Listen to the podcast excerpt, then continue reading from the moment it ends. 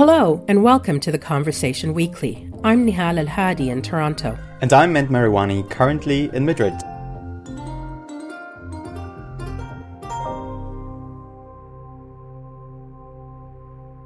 This week's episode is about the risks that people expose themselves to when they try to look more attractive in the hope that it brings them upward mobility in life. Mend, what kind of beauty procedures would you do in the pursuit of attractiveness? Well, I take care of my skin, but um, I don't think I'd get anything done that I consider invasive. I'm a little bit scared of the risks that are involved in going under the knife, but also I still feel pretty young, so I'd like to think that I don't need anything at this stage yet. so you wouldn't consider cosmetic surgery? Would you get any surgery done if it meant that your opportunities in life were improved? It depends. What kind of opportunities are you talking about? Well, studies have shown that people who are considered pretty generally do much better in life than those who are considered ugly. And this concept has a name pretty privilege. The argument here is that people who are closer to this idea of what is beautiful have higher chances of being hired, receiving promotions, and earning better salaries. And that's why some people decide to go under the knife, even if the risks associated are in some cases pretty high. Okay, so in that case, I better get started on saving now. but did you know that even more mundane procedures like a manicure can be risky? And for this episode, I got the chance to speak with a researcher who looks at how getting your nails done regularly can expose you to dangerous levels of UV light and is linked to a deadly type of cancer. But before we get into that, I wanted to speak to someone about what people are willing to risk to be beautiful and have a better life. We'll start this episode in Brazil, where the state actually helps pay for cosmetic surgery. And that's because it recognizes beauty as part of public health and as something that can contribute to people's social, economic, and mental well being. Beauty is a social relationship, right? We're only beautiful in relationship to somebody else thought of as uglier, and vice versa. My name is Carmen Alvaro Jarrin. I am Associate Professor of Anthropology at College of the Holy Cross. Carmen researches beauty in Brazil and the unprecedented growth of cosmetic surgery there. They recently published a book called The Biopolitics of Beauty. So, the way I think of beauty and ugliness, it's a social relationship like any other, like class, race, gender. And in fact, what I argue in my book is that in places like Brazil, beauty condenses race, class, and gender inequalities onto the body in a particular way. So that's why it has so much power. And the way it's related to harm is it can sometimes reproduce those inequalities. Sometimes it can lead people to seek beautification techniques that are very risky, that can potentially lead to harm. They don't always, but they can potentially lead to harm, right? Practices like plastic surgery. Why is it so important to be beautiful? I think that beauty is a very gendered quality. Women have a lot much more pressure to be beautiful and acquire value in society through their body. There's also growing pressure on men. Capitalism has realized there's an untapped market, and plastic surgeons and other people who market beauty are strongly targeting men. But historically, women have had uh, much more pressure to prove their worth through their body, through their beauty, perceived beauty. But they say in places like Brazil, the pressure to be beautiful is also tied to class. People believe that you can make yourself beautiful if you have enough money. There's this phrase I heard early on during my fieldwork there are no ugly people, only poor people, which meant only poor people can't afford to make themselves beautiful. As a result, the average Brazilian invests a lot of money irrespective of their financial status. In 2019, Brazil was the country with the highest number of procedures at over 1.5 million plastic surgeries, followed closely by the United States at almost 1.4 million surgeries. Working class people, in particular, it surprised me how many of them get plastic surgery, spend a lot of money on beauty because they see it as a way to attain upward mobility. And then when it comes to race, there's this very strong Eurocentric ideal of what's beautiful in Brazil straight hair, thin noses, lighter skin. And so people do a lot of work on their bodies to attain those ideals. And I saw plastic surgeons heavily reproducing that racist ideology through their work. For example, calling the black noses negroid noses that needed repair. It's like kind of they medicalize the black noses as something that needs to be repaired and corrected. And that's just in their scientific papers, right? In their medical papers. So they reproduce these very harmful ideologies in their medicine, in their current day medicine. And I traced it back to very strong eugenics language that when plastic surgery first started in Brazil, it was strongly tied to eugenics. And I think there's some of that racist ideology that has remained as a legacy in the thinking of plastic surgeons, even in the 21st century. In your research, what risks have you documented people encountering through this pursuit of beauty? So, what makes Brazil unique is that plastic surgery is available in public hospitals. In the 60s, this very famous plastic surgeon, Ivo Pitanguy, convinced the president of Brazil to let him open a service for poor people, working class people in a public hospital. It's not entirely public, it's a philanthropic hospital, a Catholic hospital, but in any case, it's a hospital for the working class the president supported him and he began creating this system. He spread the word. He wrote a book called The Right to Beauty. Everybody has the right to be beautiful, right? It's not simply for the wealthy. Ivo Pitanguy was a cosmetic surgeon in Brazil who was nicknamed the Pope of Plastic Surgery because of his efforts to provide access to poor people. Pitanguy believed that appearance was important to one's emotional and mental state, and cosmetic surgery could enhance one's well being. Pitanguy also trained students who opened their own clinics based on the model he had pioneered, including providing pro bono reconstructive surgery to those who could not afford it. They began opening clinics around the country in public or philanthropic hospitals that offer plastic surgery to the poor, to the working class. The exchange is that these are medical schools. So it's places where they're training medical residents to become plastic surgeons. They're training to become plastic surgeons. And this has made Brazil one of the centers of knowledge for plastic surgery in the world. Today, Brazilians looking to get cosmetic surgery cheaply can access procedures either in philanthropic or in public hospitals. Carmen says that the government subsidizes nearly half a million surgeries every year. But while it may seem like an act of charity to give poor people free or cheap procedures, the clinics also provided the opportunity for cosmetic surgeons to test and refine new techniques and procedures. The people that go to these clinics and hospitals, they're aware. They say, We're guinea pigs. We know we're guinea pigs. We know that the person who's going to do surgery is not going to be somebody who has finished their training, but rather one who's somebody who's still in training. So it's more risky. The patients sometimes are aware of this or not, but basically, I saw a lot of experimental techniques being tried in working class patients before they are tried on the middle class and upper class patients in the private clinics who are not willing to take undue risks. So, poorer people are exposing themselves to risky procedures that weren't necessarily safe. They don't have the language, the scientific language. They're, they say, I just want a tummy tuck. But they end up getting an experimental tummy tuck that is new in some kind of way and therefore the risks are new in some kind of way. So I also saw a lot of unhappy patients. I saw patients that were really traumatized by the harm that had been done to their bodies, either because the surgeons weren't trained yet, fully trained, and did made silly mistakes, or their surgical technique wasn't as great, right? So, for example, I remember talking to a woman who had a breast lift, and she was very unhappy because one breast was just higher than the other. Like it just wasn't even, right? And so she said, I feel uglier now than before. And because being beautiful is so important in a context like Brazil, this can be extremely traumatic to the people receiving botched surgeries. Of course, I saw a lot of people whose health had deteriorated, right? Who had suffered chronic infections.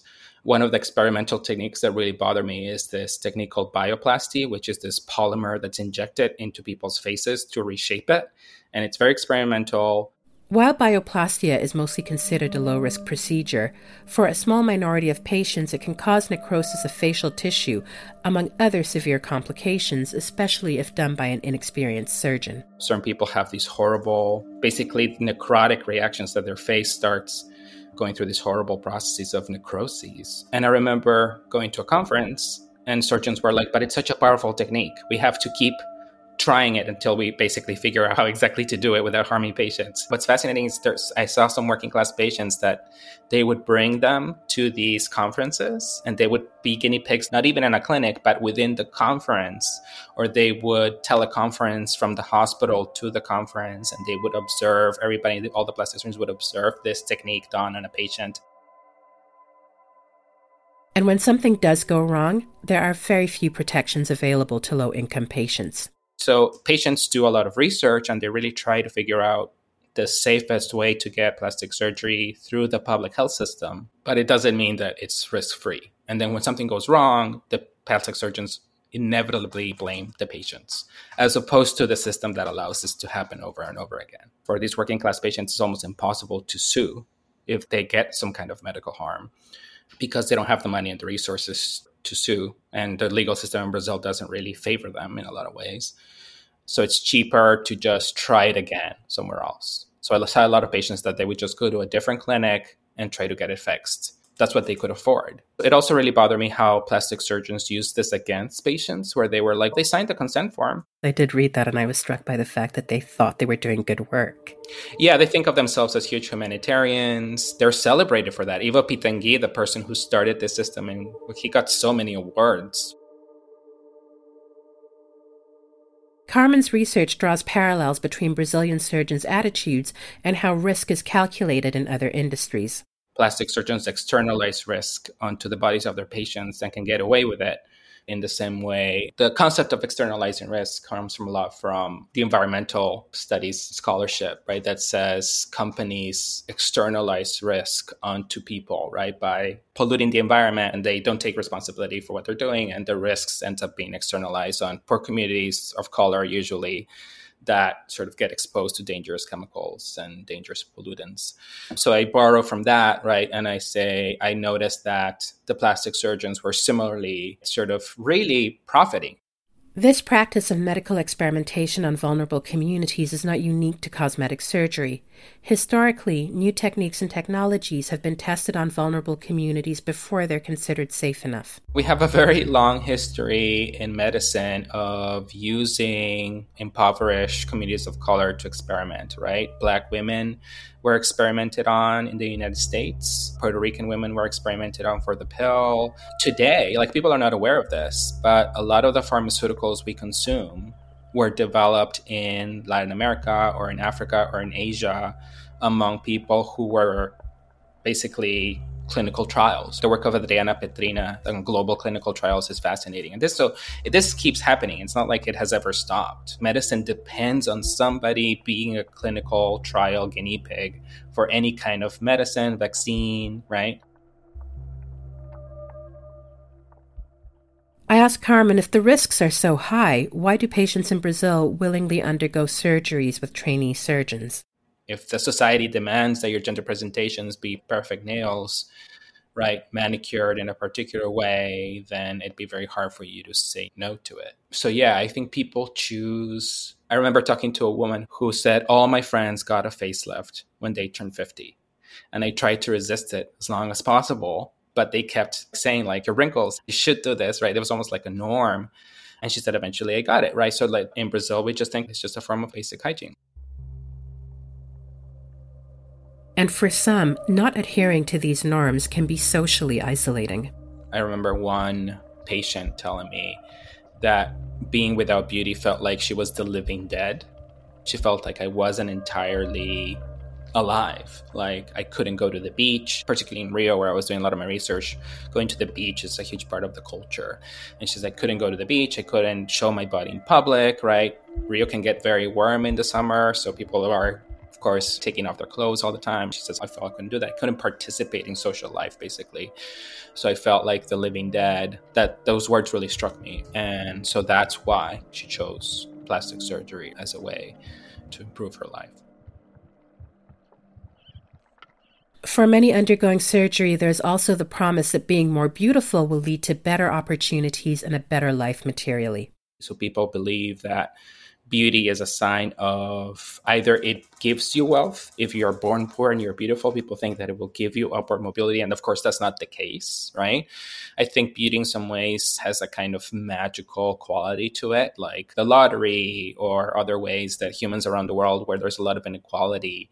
Anthropologists have noticed that the more unequal a society is and the less upward mobility there is, the more that people will take to these magical means and in Brazil, beauty has that kind of magical quality to it. In fact, they call the plastic surgeons the magicians of beauty. Os magos da beleza is literally a term that people use to talk about plastic surgeons. So there's all these fascinating ways in which people tie beauty to not just the natural world, but the supernatural world, right? It's almost, they think of it as magical, supernatural transformations on the body.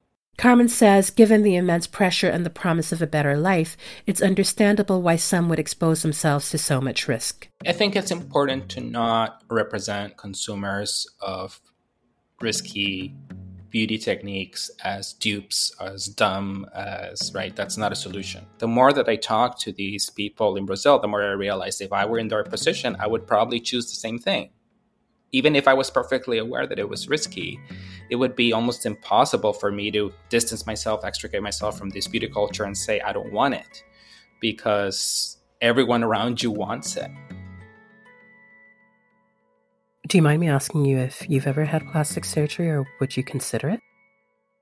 I wouldn't consider it because I saw a lot of surgeries and I saw how risky it was. Before I started the research, some people told me you should get one as part of your participant observation to really get a sense of what it's like. But the more that I saw how risky it was, the less I wanted it. And actually, like I'm a non binary trans person, and a lot of non binary trans people do use medical means to transform their bodies, but I'm actually very queasy about it. But I'm one of those few people who doesn't have a lot of gender dysphoria, so I can get away with not um, doing a lot of stuff to my body. And I saw a lot of my friends in Brazil considering it, going through surgeries, and sort of uh, it always makes me nervous because I know the risks are so high.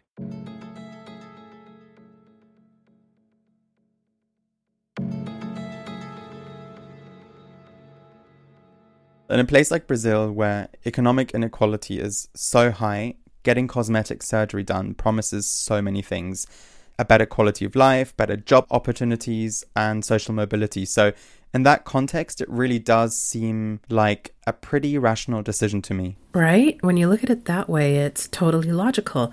If beauty offers you an opportunity to improve your situation, then it makes sense to undergo these procedures and assume the risk or harm that comes with them. Now, we've talked about invasive forms of cosmetic surgery.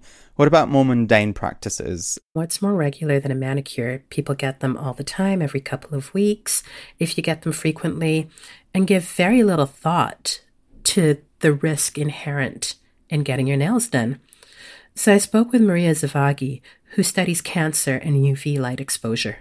My name is Maria Zhivagui. I'm a postdoctoral researcher in environmental toxicology and mutagenesis and cancer genomics at the University of California in San Diego. So my research revolves around understanding the effect of our environment on human health and how we can improve it in order to prevent diseases, especially cancer. Maria focuses in her research specifically on the impact of UV lights on our health. UV light, short for ultraviolet light, is a type of electromagnetic radiation that falls outside the visible light spectrum. It's emitted by the sun and some artificial light sources, and it can be broken down into UVA, UVB, and UVC light. The classification differs per the wavelengths that each of these UV radiation is classified by. UVA radiation is the long wavelength radiation UVB is the middle UV wavelength radiation, and then UVC is the shortest wavelength radiation. The shorter the wavelength, the more potentially damaging the radiation is on our health. Because short wavelength can attack your cells and can go as deep as reacting with your DNA itself and other molecules in your cells. Like we know what UVB and C do to our health and to our cells. However, not a lot is known about UVA radiation. It has been always suggested that it is safe as a long wavelength radiation. But she and her team became alerted when they started to come across types of cancer that are linked specifically to artificial UV light exposure, such as those commonly used in nail parlors as a part of the nail curing process. Now, machines used in nail salons, such as UV nail lamps, primarily emit UVA radiation. We started hearing about a lot of cancer cases that developed from artificial UV lamp exposure. And then when we dig more into these artificial UV lamps, we found this UV nail machine that is used in nail salons and that has been linked to cancer in females that occurs on the dorsum of the hand or on the nail and the finger. And that was very rare cancer. We usually don't observe it. We were intrigued by this association where dermatologists actually associated the occurrence of these cancers to the exposure to these UV lights found in nail salons. So that incited us to actually work on this machine, especially because it's very commonly used in nail salons across the world. And myself, I used to be a user. So I knew the concern that comes behind UV exposure. And I would constantly wonder, what does it do? The use of light for either medicinal or beauty practices has developed over thousands of years. In ancient Egypt and Greece, sunlight was known for its healing effect on skin conditions and mental disorders. And in the early 19th century, modern medicine, too, began taking a greater interest in the therapeutic effects of sunlight, and specifically UV light. Davy, who was a British chemist, first created and developed the Davy's arc lamp uh, that was the first artificial UV lamp, but they did not know about the effect of UV radiation. This lamp emitted UVC radiation. And several scientists and chemists after that died from this UV lamp because they did not know that they have been getting exposed to direct UVC radiation, which is very, very dangerous. But by the late 19th century, medical professionals gradually started recognizing the adverse effects of prolonged sun exposure and UV radiation. People with outdoor occupations were more prone to skin cancer than those with indoor or urban occupations. So that was the first discovery that shed light into the effects of UV radiation and sunlight exposure on human health and diseases.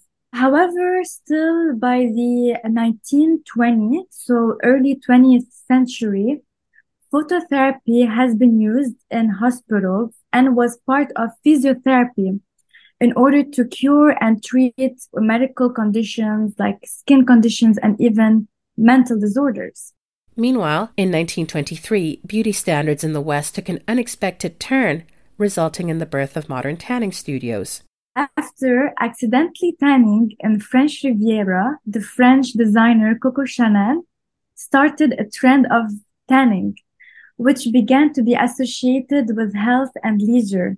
And actually, she was known by her quote, a golden tan is the index of chic, which hmm. promotes mm. tanning in these old days, although tanning went against the prevailing beauty standards of the time. And that led in the 1970s to the first tanning device or indoor tanning device by European scientists and was considered a highly professional industry. Now you can tan indoors. And this was the creation of the indoor tanning beds, which are still used nowadays. In 2003, the World Health Organization published its first guidance on the use of tanning beds and exposure to artificial UV light. The document, meant to inform legislation around tanning beds to limit or restrict their use due to the fact that there was an established link between the tanning beds and skin cancer. But the guidance did not make any recommendations on the use of UV light in nail salons because at that time, these types of lamps weren't available yet. UV curing for nail gels did not become successful until early 2000s. And the main reason was that the UV lamp manufacturers did not align with the nail polish industry. And the wavelength of the emission of the UV lamps did not match the photo initiator in the gels. However, later on in the 2000s, they were able to manufacture matching UV lights with a photoinitiator in gels. Photoinitiators are chemical compounds that play a crucial role in nail manicures. They're included in gel nail products and are activated by exposure to specific wavelength of light, typically UV light. When the photoinitiators absorb this light energy, the gel hardens and cures, transforming it into a durable and long lasting coating on the nails. In 2019, with the increased popularity of UV machines in nail salons and the high exposure rate of women to these machines, Miss Illinois was first diagnosed with a deadly cancer on the nail named melanoma. Karolina Jasko, who won the title of Miss Illinois in 2018, was diagnosed with the deadly cancer in 2019 after taking off her old acrylic nail set to get a new one. Miss Illinois had an infection on her nail. It was the thumb. And she was worried about it. And then she thought that, okay, I will let it pass until it heals itself. However, once it started hurting her, she went to her dermatologist to check it up. And her dermatologist, when he looked at her nail, he saw a black streak on her nail, which was very worrying to him. Although she went for an infection, she did not know that the black streak on her nail was diagnosed with melanoma. That is the deadliest and the most dangerous skin cancer you can get. She was very young. She was 18 years old and in good health. And her dermatologist reported this cancer case and associated it with the exposure to artificial UV lamps. Later on, Miss Illinois had to definitely remove her nail and remain with no thumbnail. And that was the cause of prolonged exposure to these UV lamps from nail salons since 2021, Maria has undertaken two studies with a research team that look at the impact of UV lights used in nail salons on human cells. In a January 2023 paper, she demonstrates that radiation emitted by UV nail polish dryers can both damage DNA and permanently engrave mutations in cells derived from mice and humans. Maria says although the research is in its early stages, there are a couple of things people making use of nail salons should watch out for. So when you have a black streak on your nail that goes across all your nails, so from the bottom to the top, that's alarming. And you should check a dermatologist immediately. When the streak does not touch the lower part of your finger, that can be probably blood, probably you have hit it. But if it goes all the way across, you need to check with a dermatologist. She says that the lamps used in nail salons activate a range of photoinitiators to cover as many brand formulas as possible, and that makes them particularly potent and dangerous. These UV machines are generic. They use it to cure all different formulas from the different nail polish, the different brands that we have currently. Each have a different photo initiator and that forces the nail salons to purchase a more generic UV machine that can cure all the different formulas from the different brands. And that can lead to negative effects that we see on cells and in humans because some of these machines, they have high energy that can actually cross your uh, nail plate that can affect the cells underneath your plate. They can activate the melanocytes leading to, for example, the formation of cancer on the nail or the formation of cancer on the finger and on the hand. Another issue is that UV lamps often don't just emit radiation towards nails, meaning there is a risk that some of the light hits parts of the customer's face. The machines at nail salons, some of them also do leak some UVB radiation. So they don't only have UVA, like the machine that I have studied, but they also leak UVB radiation. Not only that, but also the number of lamps or bulbs inside this UV machine, they differ for the irradiance that it is emitted by the power. And Maria says for the people working in nail salons, the risks are especially high given their prolonged exposure to UV lamps. Not only the clients are at risk, but also the technicians because they are constantly exposed to these UV machines more than the clients themselves. And as the devices become more widely accessible, it's likely that more people are exposing themselves to risk. The machine that I have used, I purchased it from Amazon. It literally it doesn't cost more than 30 bucks. Anybody can get it. I even have an in-house kit, a UV lamp, uh, because when I used to do it, I wanted to do it myself also at home. So the machine that I have studied can be purchased by anyone. So you used to get your nails done, right? Yeah. I mean, at the beginning, I did not expect that much negative effects on mammalian cells. I knew that there must be a link because now we see all these cancer reports linking cancer to these artificial UV lamps. And after seeing the effects on the mitochondria, on the DNA and cell death, I was like, no, this is very alarming. And I stopped immediately getting exposed to these UV radiations in nail salons. So yeah, I know that these beauty practices are very prevalent and everybody want to have gel nails, etc. because this somehow is reflecting wealth and leisure, but people don't know what they're doing to their health at the long term. Probably you won't see it now, but you will see it later on. And we need to be wary, prevent diseases, prevent uh, negative effects on our health is the only way to have a healthier lifestyle and to live longer.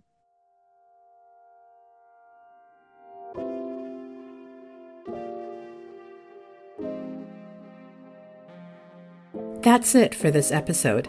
Thank you to this week's guests, Carmen Alvaro Jarrín and Maria Zhivagui. You can find us on Twitter at TC underscore audio, on Instagram at theconversation.com, or email us podcast at theconversation.com. If you like what we do, please support our podcast and the conversation more broadly by going to donate.theconversation.com. This episode of The Conversation Weekly was written and produced by Nehal El Hadi and me, Mend Mariwany. Sound design was by Eloise Stevens and our theme music is by Neeta Sarl. Stephen Kahn is our global executive editor, and Alice Mason runs our social media. I'm also the show's executive producer. And I'm Nehal El Hadi. Thanks for listening.